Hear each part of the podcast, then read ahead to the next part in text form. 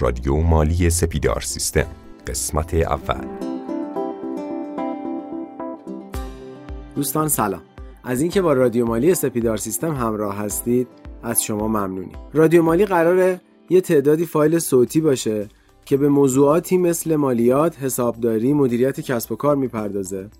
سعی می‌کنیم توی رادیو مالی از حضور اساتید برجسته استفاده بکنیم که بتونن مطالب کاربردی رو در اختیار شما قرار بدن. این فایل های صوتی رو می‌تونید تو جاهای مختلف استفاده بکنید. مثلا تو مسیر رفت آمدتون توی ماشین پشت ترافیک زمان استراحتتون و یا اوقات فراغتتون. قابلیت دانلود دارن می‌تونید از اونها هر زمانی که خواستید استفاده بکنید. شما می‌تونید نظرات پیشنهادات خودتون رو در اختیار ما قرار بدین. و علاوه بر اون سوالاتی که براتون پیش میاد رو از ما بپرسید تا ما تو پادکست های بعدی بتونیم با اساتید خودمون مطرح بکنیم. تو قسمت های ابتدایی رادیو مالی سعی می‌کنیم در مورد مالیات بیشتر صحبت بکنیم که در این حوزه استاد فرشید رستگار از مدرسین امور مالیاتی همراه ما هستند با ما همراه باشید در بخش بعدی برنامه.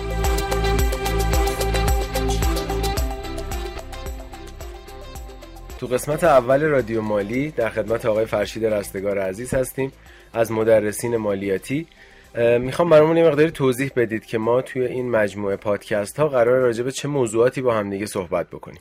اولا سلام عرض می‌کنم خدمت شما. امیدوارم حالتون عالی باشه و تشکر می‌کنم از مجموعه محترم سپیدار سیستم برای اینکه این امکان رو فراهم آوردن که بتونیم پادکست های مالیاتی داشته باشیم برای همه شما عزیزان. ما در ابتدا میگیم که کیا مشمول مالیاتن کیا مشمول مالیات نیستن. اصولا تکلیف اشخاص حقیقی و حقوقی از باب تکالیف مالیاتی چی هستش؟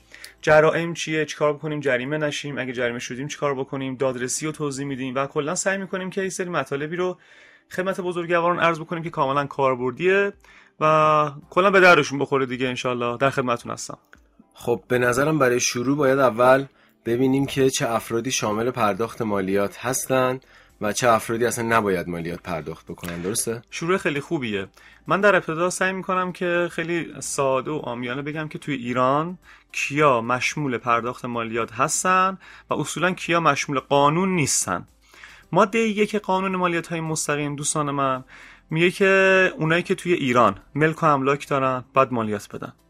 اگه شخص حقیقی باشه داخل ایران باشه تو ایران داره کسب درآمد بکنه باید مالیات بده. یه نکته خیلی جالب بهتون بگم. قانون گذار اومده گفته اشخاص مقیم ایران. ما تعریف مقیم رو توی قانون مدنی داریم ولی از نظر قانون مالیات های مستقیم تو ماده 180 مقیم رو تعریف کرده. خیلی جالبه. اگر بدونید که از نظر مالیاتی مقیم به کسی میگن که مقیم خارج مثلا به کسی میگن که یک سال اونجا کاسبی کرده باشه و مالیات داده باشه. پس به این افراد میگن مقیم مثلا کشور کانادا. تو کانادا کاسبی کرده یه سال مالیاتش داده میشه مقیم اونجا. حالا غیر از این سری حالت استثنا مثلا اگه برای مأموریت رفته باشه برای معالجه رفته باشه اونجا خدمت شما شود که یا مثلا ثابت بشه که اینجا کار داشته یعنی شغلی داشته. این حالت استثناشه. این یه نکته. بعد توی قانون اومده گفته که اگر یه نفر مثلا توی مقیم ایران باشه ولی از مثلا کشور آمریکا پولی در بیاره و وارد ایران بشه اینم مشمول پرداخت مالیاته. بعضی دوستان سوال می‌کنن آقا مگه توی آمریکا پول در بیاره؟ توی ایران باید مالیات بده. خب اونجا داره مالیاتش میده دیگه. چرا اینجا باید مالیات بده؟ جواب اینجاست. اینو اکثر دوستان نمی‌دونن یا اطلاع ندارن. اونجا اگر شما مالیات بدی مثلا هزار دلار. بر اساس محاسبات اینجا 1200 دلار بشه مالیاتی که باید بدی. اون 200 های اختلاف از شما مالیات می‌گیرن. این هم نکته ای بود که توی ماده یک باید بهش اشاره می‌شد و اکثر دوستانم نمی‌دونن. یه بار دیگه توضیح میدم. فرض کنید شما تو کشور آمریکا یه پولی در میارید و هزار دلار مالیات میدین. بر اساس قوانین ما محاسبه می‌کنن. اون هزار دلار میشه 1200 دلار. بر اساس محاسبات قانون ما. اون 200 دلار اختلافه رو به عنوان مالیات تو ایران از شما می‌گیرن. نتیجه هر کسی که تو ایران ملک و املاکی داره حقیقی باشه حقوقی باشه فرق نمی‌کنه و داره کسب درآمد بکنه طبق ماده یک باید مالیات بده. اما حالت دومم بگم ماده دو داره میگه که کیا نباید مالیات بدن. اصطلاحا اشخاص غیر مشمول کیان. قانونگذار چهار تا مورد گفته. یک مؤسسات و نهادهای دولتی. دو اونایی که بودجهشون به وسیله دولت تامین میشه مثل مثلا مجلس شورای اسلامی. یا دیوان محاسبات.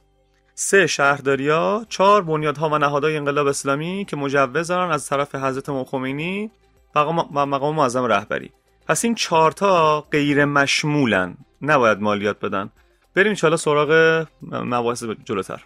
خب چیزی که من متوجه شدم ما الان ماده یک و دو قانون مالیات مستقیم بله. رو با هم دیگه مرور کردیم. بله. تو ماده یک به این موضوع پرداختیم که چه افرادی باید پرداخت مالیات داشته باشن و ماده دو موارد استثنا بودن که از پرداخت مالیات معاف می شدن بله. یه سوالی که برای من پیش اومد اگر شخصی تو خارج از کشور مالیات رو پرداخت کرده باشه و توی ایران مالیاتی که بهش می‌خوره برابر اون عدد باشه یا حتی کمتر از اون عددی باشه که تو خارج از کشور پرداخت کرده چجوری باش برخورد میشه؟ مرسی. اگه کمتر باشه ازش مالیات نمی‌گیرن برابر هم باشه مالیات نمی‌گیرن. فقط در صورتی مالیات تو ایران ازش می‌گیرن که اونجا مثلا گفتم مالیاتی که پرداخت کرده هزاره مثلا اینجا بشه 1020 این 20 تا اختلافه رو ازش می‌گیرن یا 1010 یا 1100 این اختلافه رو ازش به عنوان مالیات می‌گیرن. خب یه سوالی دارم من. توی ماده دو به این موضوع پرداختیم که مؤسسات و نهادهای دولتی شهرداری ها و نهادهای انقلاب اسلامی و یه سری موارد دیگه از پرداخت مالیات معاف هستند این به این صورت هستش که اینا حتی اگر کسب درآمد هم داشته باشن توی کشور ما هیچ نوع مالیاتی نیاز نیستش پرداخت بکنن. جالبه. ببینید تب سریعه که ماده دو میگه اگر که همین همینا مثل مثلا شهرداری ها نمی‌دونم نهادهای انقلاب اسلامی بیان یه قسمتی از سهام شرکت رو بگیرن و کسب درآمد بکنن اون قسمتی که سهامش رو گرفتن و دارن کسب سود می‌کنن بعد مالیاتش رو بدن. اولین حالت و تبصره دوش میگه که همین فرض کن شهرداری مثلا بزنه تو ساخت و ساز پاساژ. خب این توی فعالیت اصلیش نیست دیگه. این داره کسب درآمد می‌کنه. جالبه تبصره دو ماده دو میگه که اینم بعد مالیاتش رو بده. یا مثلا فرض کنین شرکت نفت که دولتیه دیگه درسته؟ بله. بیاد یه کاری بکنه غیر از کار اصلیش و کسب درآمد بکنه سود کسب بکنه اونم باید مالیاتشو بده. چجوری باید بده؟ دقیقا مثل بقیه. باید 25 درصد سودش مطابق ماده 105 اونو به دارایی تسلیم بکنه. درسته. بسیار عمالی خب توی برنامه های بعد اگر که شما اوکی باشین ما در رابطه با این صحبت کنیم که حالا ما فهمیدیم که کیا باید مالیات بدن کیا غیر مشمول مالیاتن. حالا ما که می‌خوایم فرض کنید برای شروع کارمون می‌خوایم کار بکنیم. اصلا چی رو باید بدونیم؟ چه نکاتی رو باید رعایت بکنیم؟ حقیقی باشیم؟ حقوقی باشیم؟ و کلا چه کاره باید بکنیم که علاوه مالیاتی ضرر و زیان نمیریم؟ موافقین؟ بسیار عالی. خیلی هم خوب. می‌تونیم در موردش بیشتر صحبت بکنیم. خیلی ممنون از شما. سلامت باشین. با ما همراه باشید.